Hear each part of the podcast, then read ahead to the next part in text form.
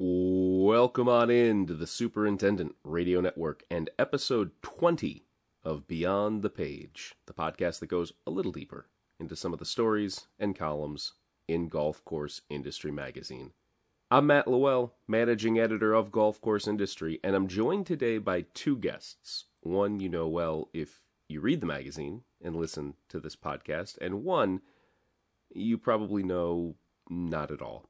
My first guest is Judd Spicer, a longtime contributor to the magazine and a regular guest on Beyond the Page. He has an important story in our June issue, available online right now and in your physical mailbox soon, about bilingual superintendents. Judd is pretty much our West Coast correspondent, and while you do hear Spanish more often on courses in and around California, there are courses in Texas and Florida and so many other states that are becoming more and more bilingual, if not trilingual or quadlingual, or even beyond that in some instances. You will definitely want to read Judd's story, along with Tim Morgan's column, Como se dice. My second guest is Jack Gleckler. He's our summer intern.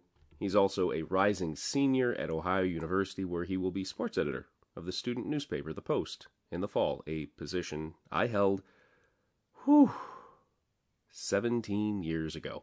Jack is also a not all that long ago captain of his high school golf team, and he still plays pretty well. He has a short story in the June issue about Trent Manning, the equipment manager at Ansley Golf Club in Atlanta. Trent is the host of the excellent Real Turf Talk podcast, where every episode features a conversation with a different equipment technician. Go download a few episodes of that show after you finish listening to Beyond the Page. Jack Gleckler and Judd Spicer. After the break.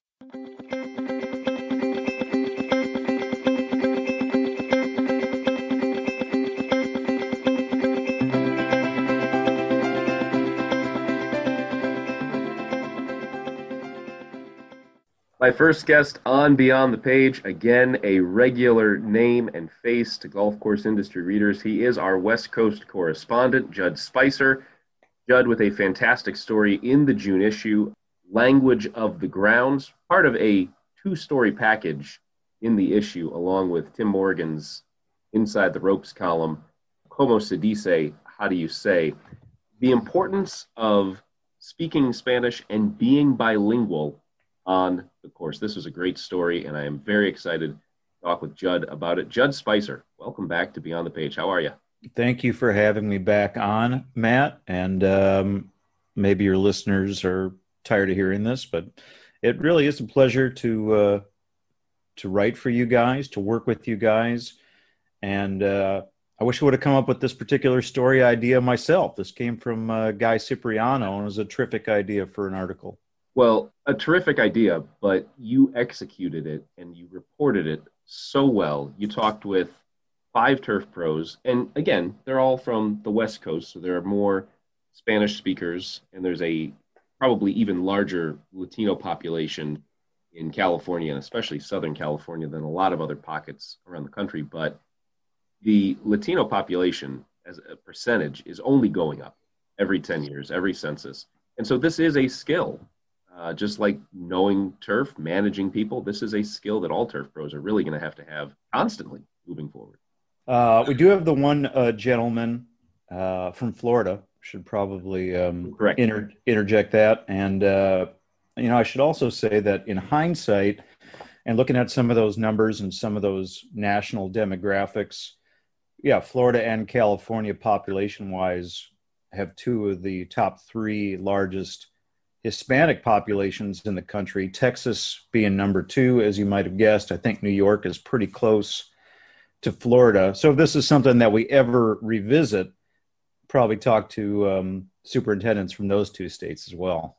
Rafael Barajas, of course, at Boca Grove Golf and Tennis Club in Boca Raton, familiar name to a lot of listeners. He was the first Latino president of the GCSAA back just two years ago. Big name in the industry and, and the first person you quoted in the story. Yeah, and it's probably also worthy of mention that per the California, um, he's been in Florida for some time, but he was first here in uh, California. And we all know, Matt, it can be a small golf world sometimes his uh, I think his first head superintendent job was about two miles from my house here in Palm Desert, California. As it turned out, total coincidence. So, in your reporting this story and then in your writing it, without giving away too much, because I definitely want folks to read the whole story online. Don't just take Judd's Cliffs Notes. Read Judd's whole story uh, online later this week. Um, what did you find? Because it sounds like at least in California and again with Rafael uh, over in Florida, the consensus among the folks you talked with, four out of five, at least know some Spanish and are trying to learn more if they aren't native speakers themselves. What is what is the general scope, at least in California and Florida? Is it is it a skill that is spreading and developing? Should probably even preface that by saying that one of the interesting things, maybe the most interesting thing about putting this article together, rather, Matt, was that when I got the assignment from Guy, it's one of those articles that you kind of go into expecting one thing and then walk out with a broader theme. And I wasn't sure which direction this article would go because I kind of thought it would be a, a, culturally based article, which again was a great idea for, for an article and especially one of this length. I mean, you guys let me write it out a little bit. And as you mentioned, have the five sources but it kind of turned into a labor article which is probably even better for golf course industry i think it's going to speak even more to your audience. Usually i should also interject that when i receive an assignment for you guys or send you guys a pitch that you accept just the way that i like to work there's generally not too much back and forth. But for this one we had more emails than usual as this article kind of organically took shape. And I wanted to make sure that I was getting Guy, that I was getting you guys exactly what you wanted as this article started to take its own path, because I started to realize that the best perspective for this article was twofold to have Hispanic supers who are predominantly Spanish speaking and to also have Caucasian supers who are predominantly English speaking to make sure that there was a balance. So it was essentially talking to the Hispanic supers about their journey to learn English, even though you know some of them were basically raised in the United States. But then inversely, for the Caucasian supers to learn Spanish. And it was Rafael who said when he was learning Spanish, he would say things like bulb light instead of light bulb. And when he was corrected, he wouldn't get upset with people. He would just thank them because he wants to improve. You talked with Javier Campos, who's at California Golf Club in San Francisco. Started there at 17 and became the head superintendent by 30, which is incredible for anybody. He said that probably 95% of his crew is Spanish speaking. Rafael said that if you're fluent with a Spanish speaking crew, you can save about, by his estimation, this is one club, it's anecdotal, but still, about 20% of your time in getting things done. You're just more productive. So, especially from the, the native speakers, the folks who grew up speaking Spanish and learned English, we'll get to the native English speakers here in a minute, but those guys, again, just anecdotal evidence, but there's a real ROI there. There's real numbers uh, that can be crunched. And, and like you said, this is a business story as much as it is a culture story.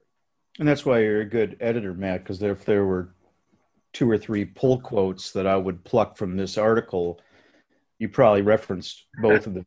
Um, I'll start with uh, Rafael Barajas and some of the things that, that he said for individuals that want to climb that ladder. He basically said, you know, you have to either learn English or you have to learn it the hard way. And I think that he expressed to me, this is what I took from it, is that he learned it the hard way. He was a native uh, Spanish speaker. He moved to California from Mexico, I think, when he was 14, started working at a, a golf course shortly thereafter. And you referenced the bulb light and the light bulb and some of those small barriers that he, and to I guess, extend that quote, one of the things he said, and I'm taking directly from Rafael's words, he said, when I got corrected, I wouldn't get upset with people. I'd thank them for the help. He continued to say, if I wanted to make progress, to adapt and evolve and be competitive, I didn't have a choice. You have to play with the same tools as everybody else. Otherwise, you're just not going to win. You can kind of take from that that he's a competitive guy. And again, I think that really speaks to your readership, assistant superintendents, or maybe people that are just starting in the uh, agronomy trade, that it's a competitive industry. And to work your way up, the more tools you have in your toolbox, the better. And while you might think of chemical sprays and mowers and things like that, this is a crucial cultural tool that the better you are, the faster that you're going to rise up that rung. And especially, I mean, this is tying in with labor. We mentioned it earlier. The percentage of folks who work in this industry are only probably going to increase uh, among Latinos uh, just because so many clubs are having issues staffing. Everybody in the country is having trouble staffing these days, but golf courses always. And you're going to have to go to different avenues. You're going to have to tap into different areas of the labor market. But that Latino workforce is always going to be there if you treat them well, if you treat them with respect.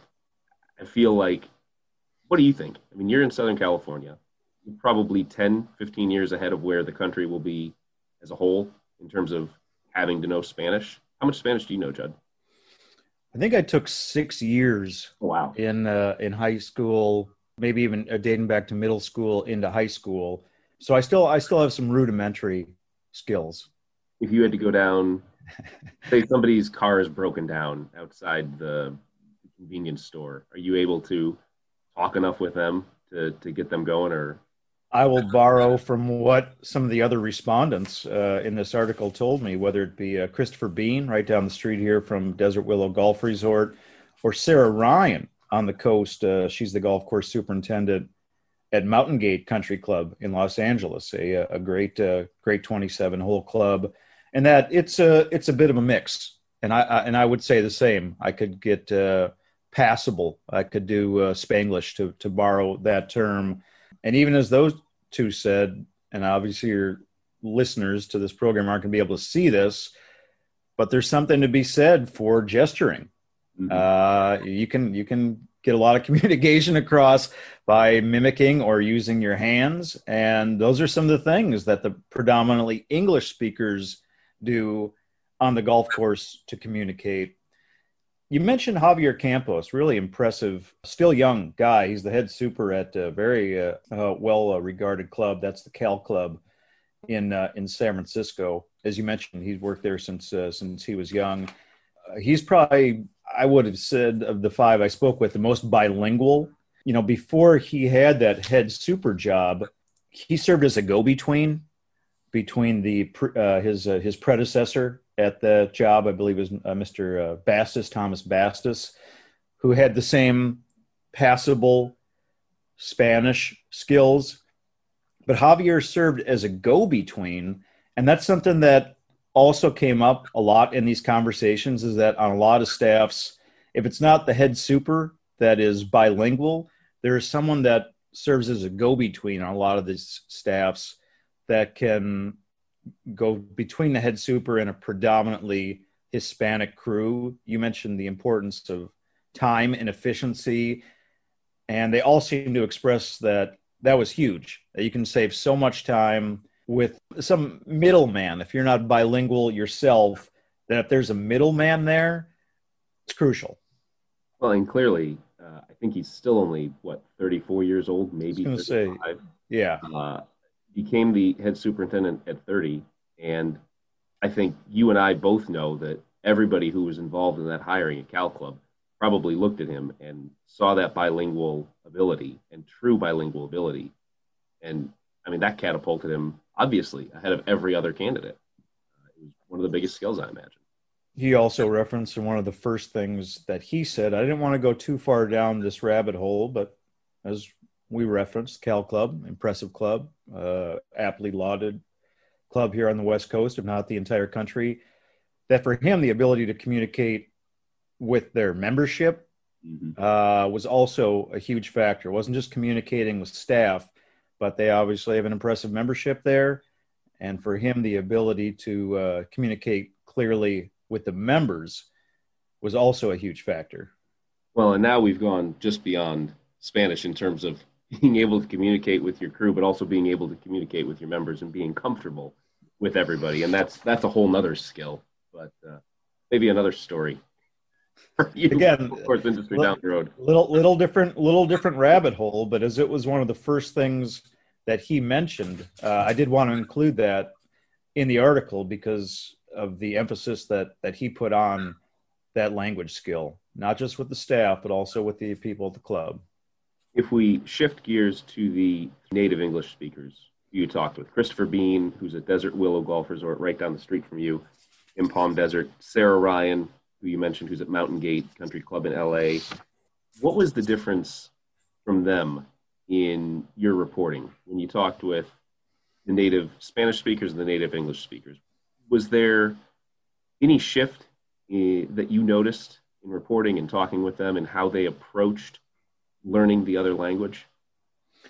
There were a few different things that uh, I mean, Christopher Bean, you know, he, he he told me that he tried things like the Rosetta Stone, and that you know that that's that's not easy to do. I mean, becoming fluent or learning a different language, however you want to attempt to do that, but if you want to actually study it, it's not an easy thing to do. Both he and Sarah also reference, and this spoke to me being a native Minnesotan, that based on their backdrops, I believe Chris is from um, Ohio. I think Sarah is from Michigan. It has so much to do with where you grow up.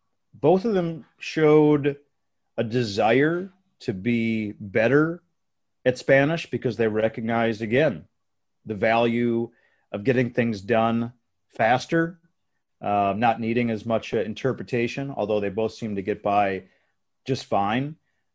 But even more than that, and this kind of trended back, Matt, to the cultural aspect that there's a degree of trust there. Uh, the better that you can communicate with your staff, the more common ground you can gain by way of language, they're going to trust you a bit more. In terms of them both being from the Midwest, this is something else. You, as you just mentioned, and we've talked about it, I think on every appearance that you've had on this podcast, you are from Minnesota. I was born and raised in Ohio. And there's something to be said for being a Midwesterner, but we're all Americans. The folks you live around now are, are West Coasters, obviously down south, there's Southerners. And so there's these different regional biases, there's these different, different regional cliques. It's very similar in the Latino culture, it's just different countries. This is another thing I think, correct me if I'm wrong, but you touched on it just a little bit in your story. You know, Mexicans are not the same as Dominicans, are not the same as Puerto Ricans, are not the same as Venezuelans, are not the same as if you have any Brazilians on your on your crew. I mean, everybody is just a little different in how you work with them, how you approach them, how they how they click together on the crew, right? Yeah, and this was another potential rabbit hole, and this could have made the article thrice as long. But uh, Rafael Barajas expressed this uh, in Florida and Sarah Ryan from Los Angeles said this too. I mean, it's not just as cut and dry as English to Spanish in that they both have people from a lot of different uh, countries on their respective staffs. So it could also be like pidgin, learning Hawaiian uh, pidgin, or it could be people um, from uh, Cuba or uh, or South America, uh, or it could be you know different dialects of Spanish that are also involved. And I kind of went back and forth on that personally and how much I should include in the article about that. And I decided to just kind of glaze over it, to gloss over it a bit, to be to be perfectly honest, because I was worried that to go down that hole could have added 2,000 more words and maybe skew from our objective a little bit. I mean, again, I think primarily we're talking about English to Spanish and vice versa and being bilingual between those two languages. But it ain't just those two languages, man. There can be a lot more in the mix in the melting pot. Have you heard any other languages on the course? I'm, I'm sure somewhere there's where were we? There were there were five or six different languages, and everybody was on their own crew. But it was one year there was Russian, There's a group of Russians. and I cannot remember what course this was. It was two years ago we saw them. Uh, French, German, anything else that you've heard in your reporting? I have not, and this kind of goes back to the onset of our chat. Is that I feel like I noticed. I've been here in Southern California about 11 years now. Noticed pretty quickly that the vast majority of men and women doing the work on the grounds 95% out here probably 98% man are hispanic.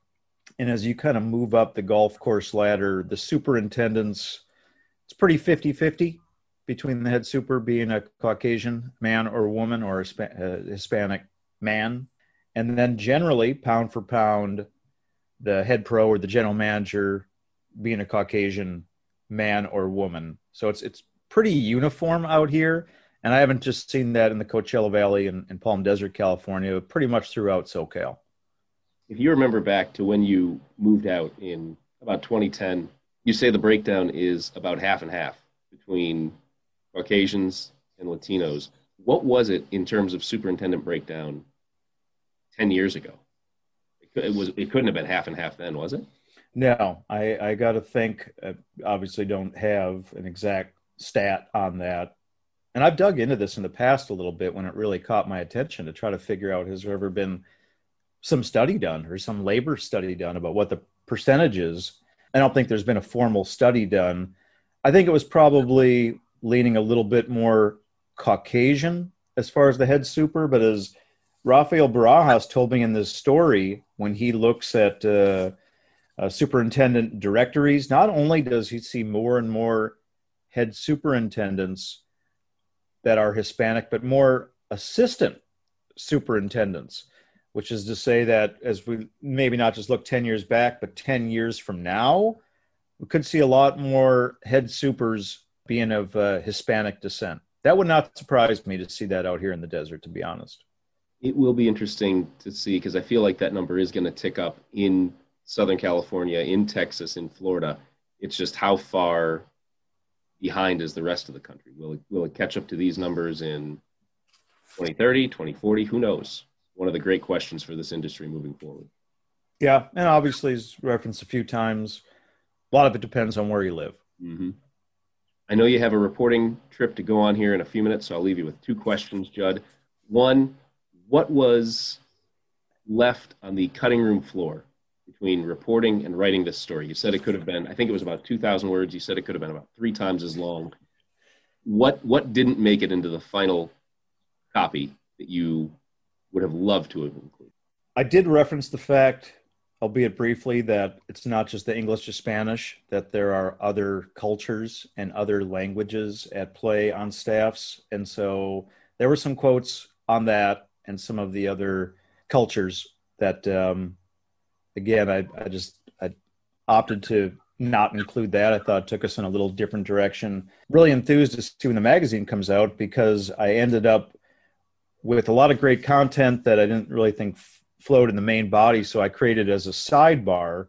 So I hope that that worked. But there were a few pretty fascinating things and techniques or attempts that different uh, supers or their respective courses have tried in the past to create more opportunities for bilingual communication. Javier Campos told me that when he was the assistant at the Cal Club, that they actually offered complimentary classes for their staff, that they had it right after lunch. They did it about 45 minutes.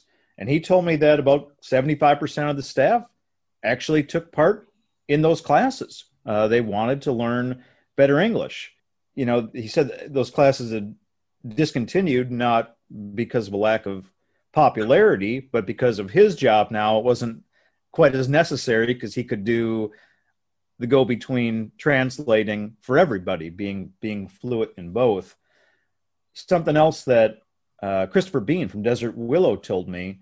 I was curious. I, I think you've been to the uh, the conference, the annual conference, the mm-hmm. GCSAA. I, I, have been there um, once. The only time I've had to uh, opportunity to meet Guy in person. I don't think we met in person though at San Diego a couple years ago.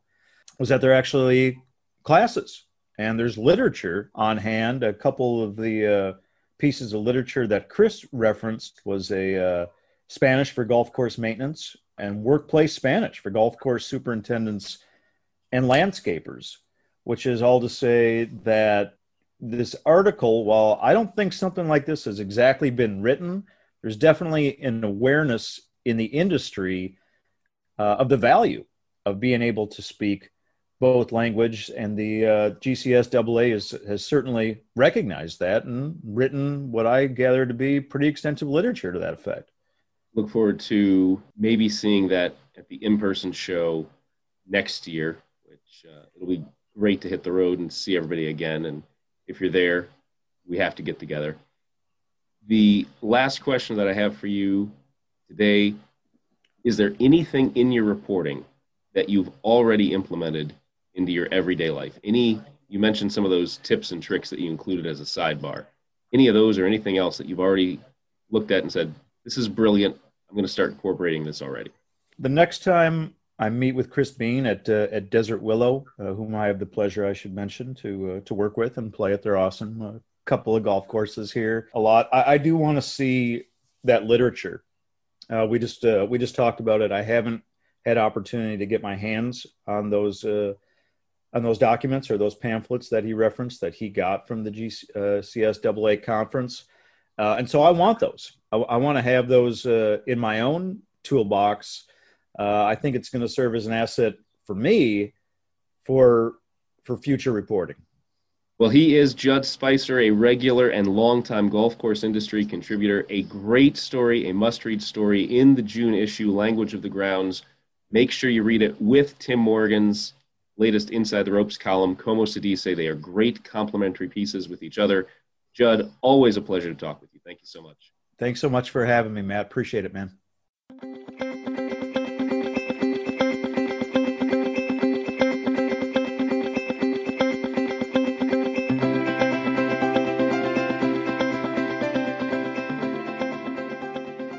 My next guest on the podcast, again, a first timer, not necessarily a long timer. He's been a member of the golf course industry family for a little over a month. You have seen his name maybe on the website, not yet in the magazine. That's coming in the next issue. Jack Gleckler, rising senior at Ohio University. And I guess unofficially, your, your title is intern. I think there's a more formal title, but. Uh, guy tried to give me title of like editorial assistant or something like that. Something more friendly, he called it. Guy has, I think, had five or six different job titles in his seven years at golf course industry. So he is a big fan of tweaking just a little bit. Editorial assistant sounds better. Yeah. But renaming me, that's just one step. If he gets a different title every year at this point, five, six different titles, he's been here seven years.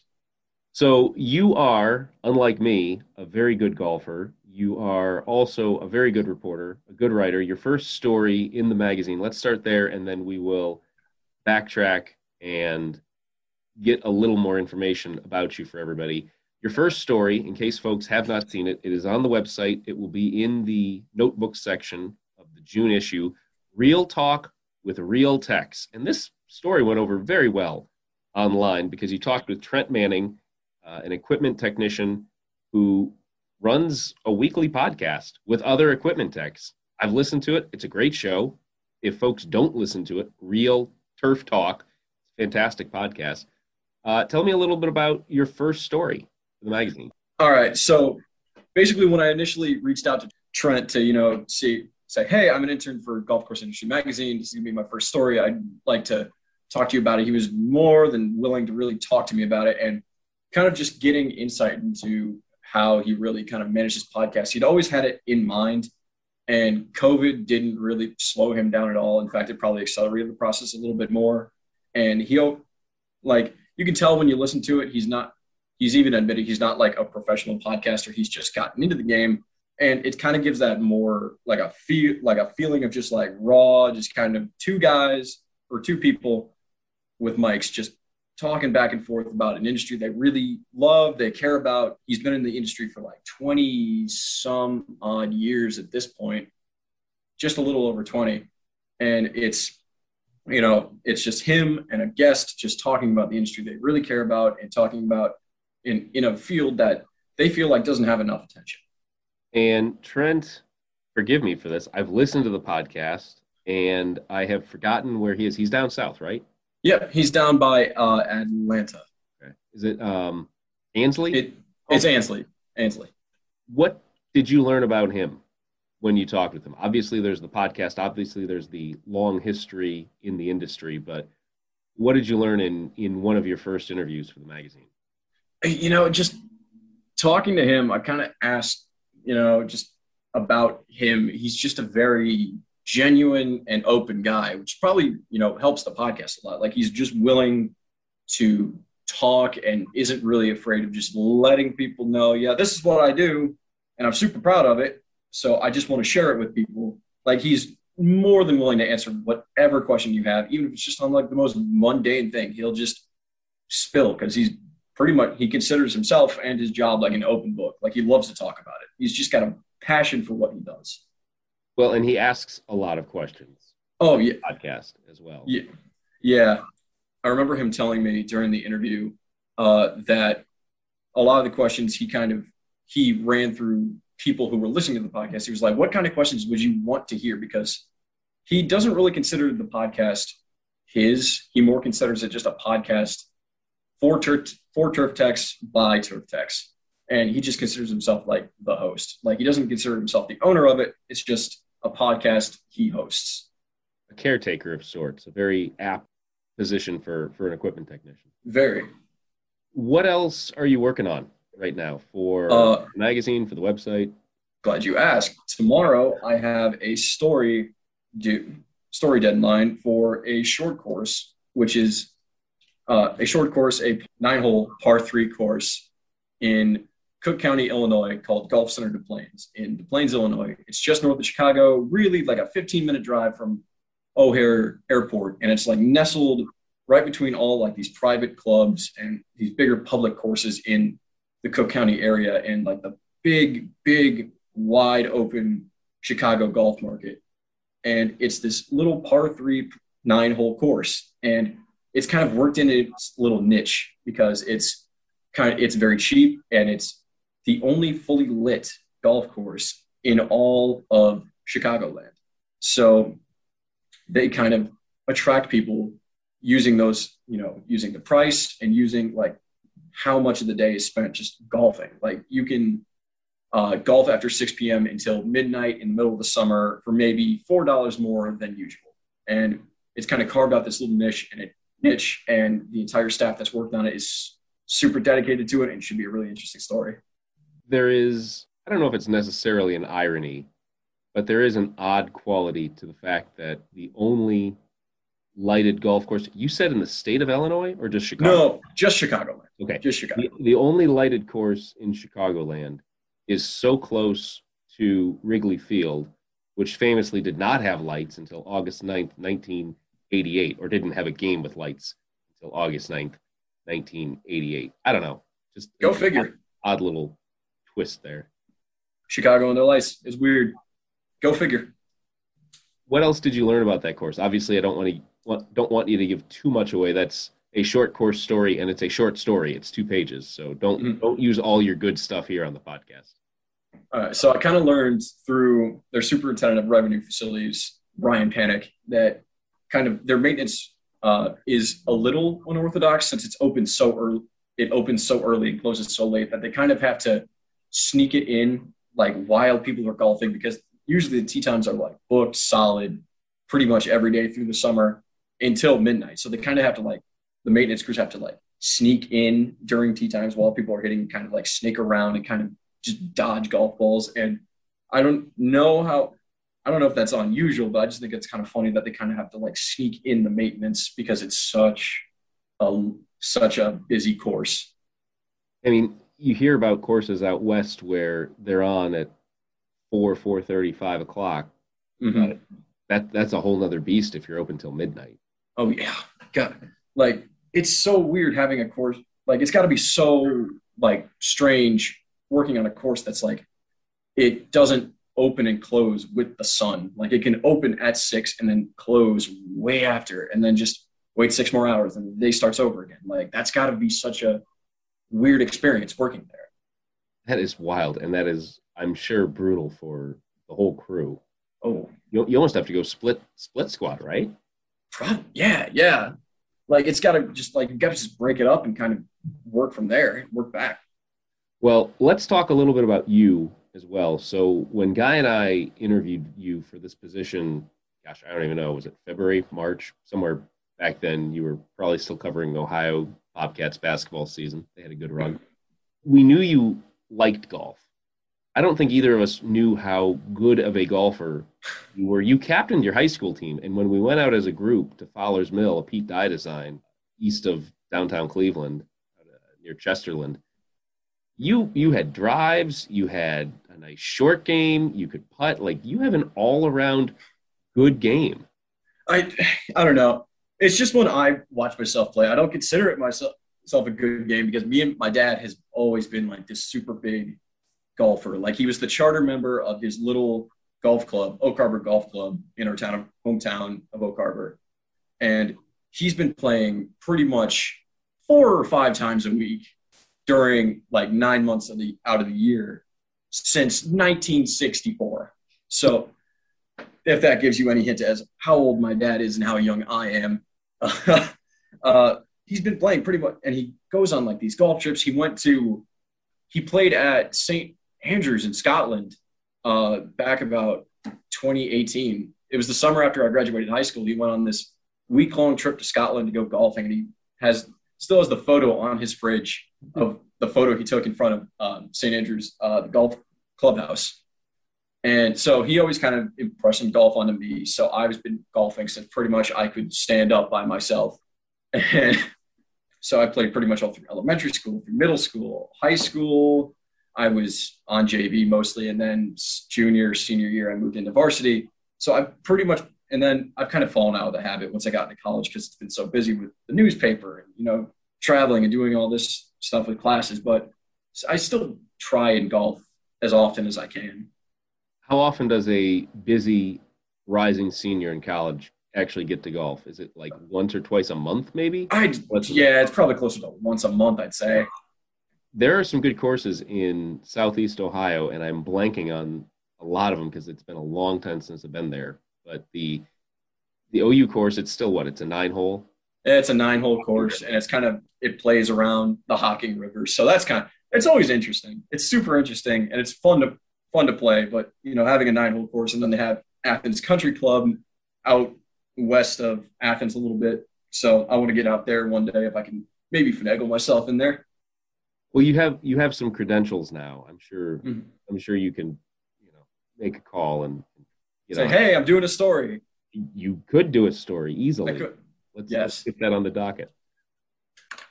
How else?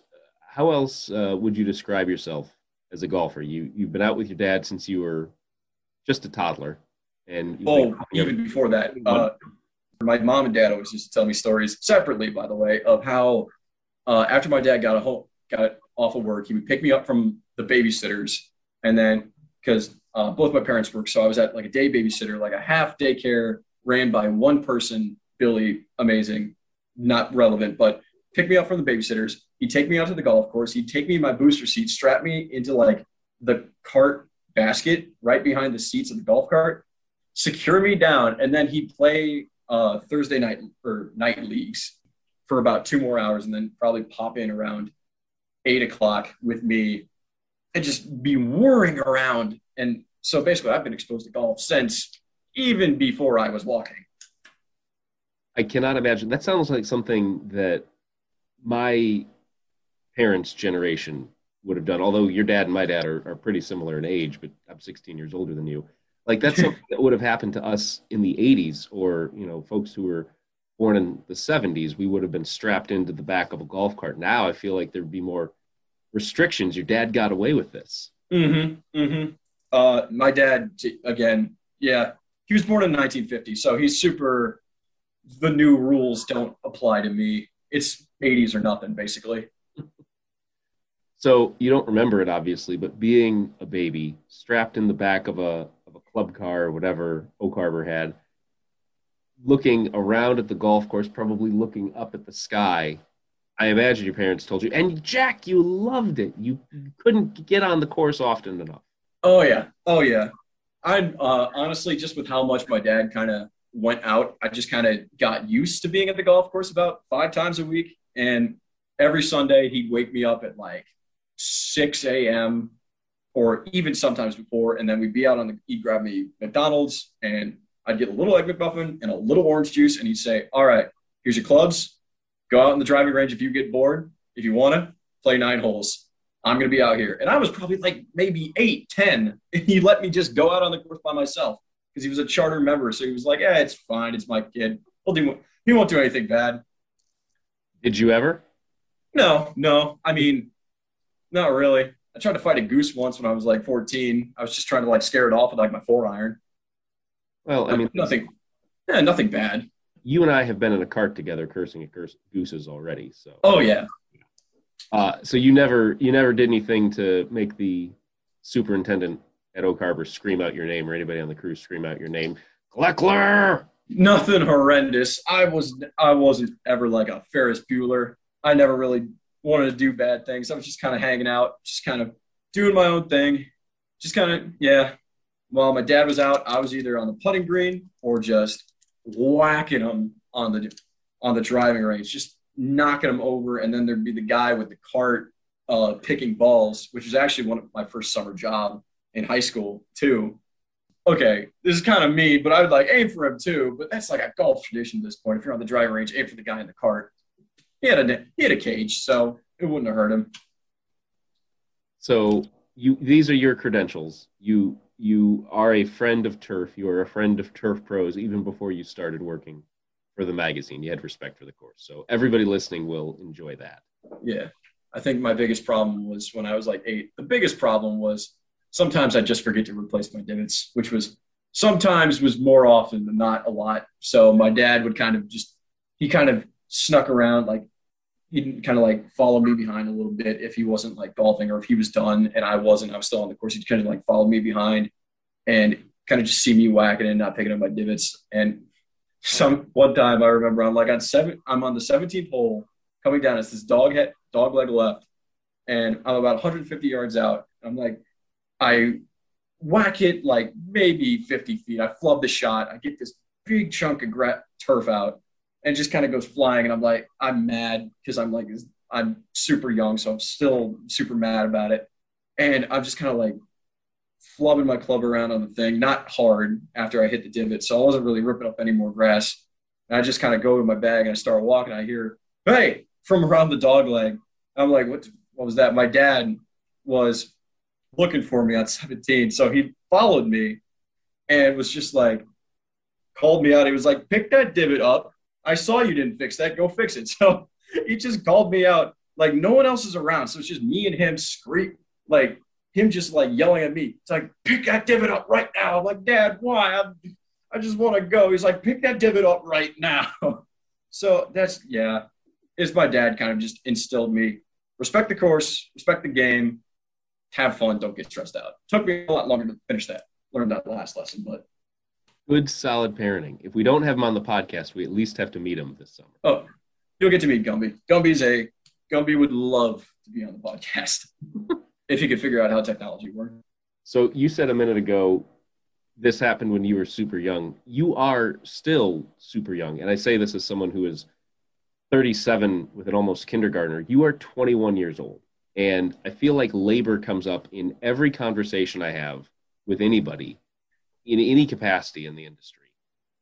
But I'm curious about your perspective here. And I feel like a lot of turf pros and superintendents, directors of agronomy will be interested in this. From a labor perspective, from a player perspective, and you are not necessarily the normal 21 year old. You're very into the game. You've been around the game all your life, but still you are 21. What is the 21 year old's perspective on golf right now in 2021? Honestly, I feel like I in the last few years it's been making a comeback. Re- like it's getting more and more, you know, usual to see guys who are like, we want tee times, we want to go out on Sunday and just you know have some fun and just you know play golf, like have a casual Sunday golf or like a Saturday, like weekends are the golf weekends, at least for more and more people over the last few years. Because I remember even when I was in like high school, like I'd ask people if they want to go golfing on the weekends. People were like, nah, not really. We're not into it. It's not just not, it's not our thing right now. But now that we're in college, more and more guys are getting into it and kind of just, you know, taking it more casual. I feel like that's just part of like our very big Gen Z. Like we're the very early Gen Z people. They're growing up and they're starting to like get more warmed up to golf, I would say. Guys who were like maybe interested in high school but never really played it much are now, that you know, they have money to spend. So they're kind of spending buying clubs and balls and, you know, going out on the course because now they can afford to. So I feel like guys my age people my age are just really kind of starting to get back into it because now they have like they have jobs and they're in college and they have a little bit more money to spend than you know, they're in high school or they're younger. In terms of those jobs, you'd mentioned that you worked for a while at your local course at Oak Harbor. Anybody else your age, anybody you went to high school with, anybody you went to college with, follow you to the crew even for just a summer? Uh, yeah. Uh, there was just uh, there was one girl who was on the girls team who worked in uh, the pro shop as like um, at the worked in the pro shop, you know, rank stuff up, and then she'd uh, set up tee times and do all stuff that. She was very much more an inside person, and then we had two guys who were one and two years younger than me, respectively. Uh, they were brothers, Alex and Jordan Millinger. These two loved golf probably even more than I did because they were just like they're just good old boys who just like like ha- just like whacking the ball and having fun. And they were good. Like Jordan, Jordan was probably the better golfer, was a way better golfer than me. Even on the golf team in like junior year, he's hitting like hovering around 40. And they did maintenance crew for a long time. Like they just worked out in the back. They whipped weeds, they mowed uh, greens, they, you know, just did like all the stuff that the older guys didn't want to do. And I was mostly like out on the driving range picking balls for like four hours a day just for more pocket money. What would it take to get an 18, 19, 20, 21 year old out working on the course five or six days a week? We've had so many stories in the last few months, but it's always good to get this anecdotal information as well. What would it take for you to do that in any capacity or your friends for that matter? I would, uh, ooh, uh, you know, honestly, I would say there's always going to be like the interest from like guys who are already kind of into golf, just kind of kind of into golf or play it casually, you know, just kind of approach that audience or even guys who, you know, maybe aren't familiar with golf courses or anything, or say, just kind of get in, like, approach them and just kind of highlight, show them that it's not, you know, they're like just make it more aware. A lot like Trent Manning is doing for Turf Techs with the podcast, you know, just kind of bring more attention to it, like saying, hey, you have an option here to work here if you want to work inside or you want to work in a pro shop, if you want to work with management or just, you know, do anything. If you like working outside, work with your hands, work with, with the uh, maintenance crew, like there's options here and there's plenty of options just on the golf course. Before I let you go, anything you're looking forward to over the next, I think we have you here for at least seven and a half, eight more weeks until you have to go back to Athens, Ohio, the greatest place on earth. Uh, anything you're looking forward to working on? Anybody you really want to meet? Okay, so there's one story that we're going to be working on. I'm going to be, I'm sort of working on right now too. Uh, I just got one of the interviews done last week, and it's on this one course in Oklahoma that I don't want to really give too much away because I'm still collecting information. I oh, don't want to get that information wrong. Not too much. Not too much. But it's basically on this one course built in like a really sandy, foresty area full of like all these invasive trees. And they've kind of just revamped the entire course and made it more natural to the environment. And it's going to be super cool. And I'm having fun really researching that. So I'm really excited for, you know, just that story and in general, you know, just learning more, collecting research, you know, looking things up more, collecting interviews, talking to as many people as I can just about the story I'm working on, just kind of having the full perspective and kind of getting as much info as I can to make the most complete story I can.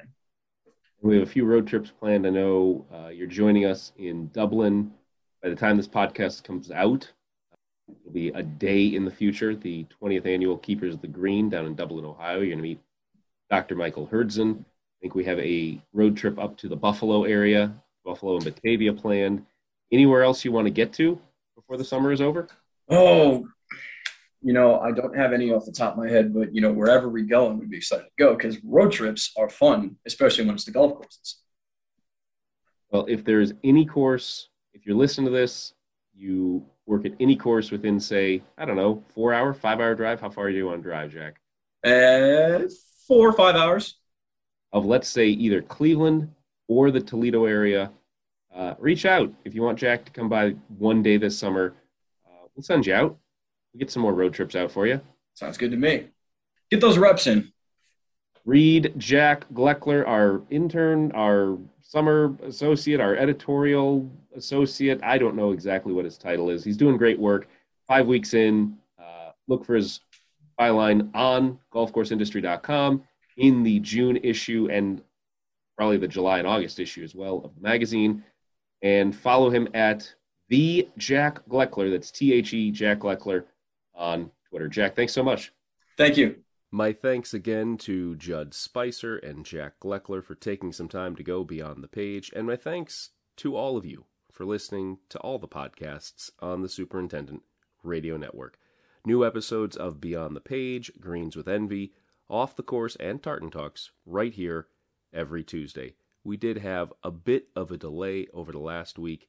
We had some issues with our email server and our back end, but we're back up and running now. Our June issue is also back up and running with Judd's story and Tim's column about the importance of being bilingual, Lee Carr's wonderful cover story about American Dunes, my story about the challenges faced over the last year by minor league baseball groundskeepers, and so much more. Check it out at www.golfcourseindustry.com slash magazine. You can read more industry news and notes in our Fast and Firm newsletter, delivered every Tuesday to your email inbox. Sign up online at www.golfcourseindustry under the subscribe tab. Golf Course Industry is produced by Guy Cipriano and me, Matt LaWell. Our columnists are incredible Terry Buchen, Henry DeLozier, Bradley S. Klein, Tim Moraghan, and Matthew Wharton. We have some fantastic regular contributors too Tyler Bloom, Trent Bouts, Lee Carr, Ron Furlong, Judd Spicer, who you just heard from, John Torsiello, Anthony Williams, and Rick Woelfel. Our publisher is Dave Szy. Our intern is the aforementioned and ebullient Jack Gleckler. Our sales team includes Russ Warner and Andrew Hatfield. Jim Blaney designs the magazine. Lori Scala and Caitlin Sellers make sure everything goes where it should. Ariel Braden and Christina Warner make sure you all receive the magazine. Kelly Antle makes sure we all get paid. Michaela Dodrell handles advertising and production. Irene Sweeney does more than anybody in this building can keep straight. Anna Kolar, Cody Minnick, Tom Ballman, and Patrick Brion make up our IT team. Nick Adams, the AG, Alexander Garrett, Clark Quick, Jay Boyden, and Kevin Caslow are our online and video experts. Thomas Vidmar handles our classifieds, but he has already received a promotion. He's over on our cannabis books now. Our president is Chris Foster. Above all else, we could not do what we do without you. Thanks so much for listening.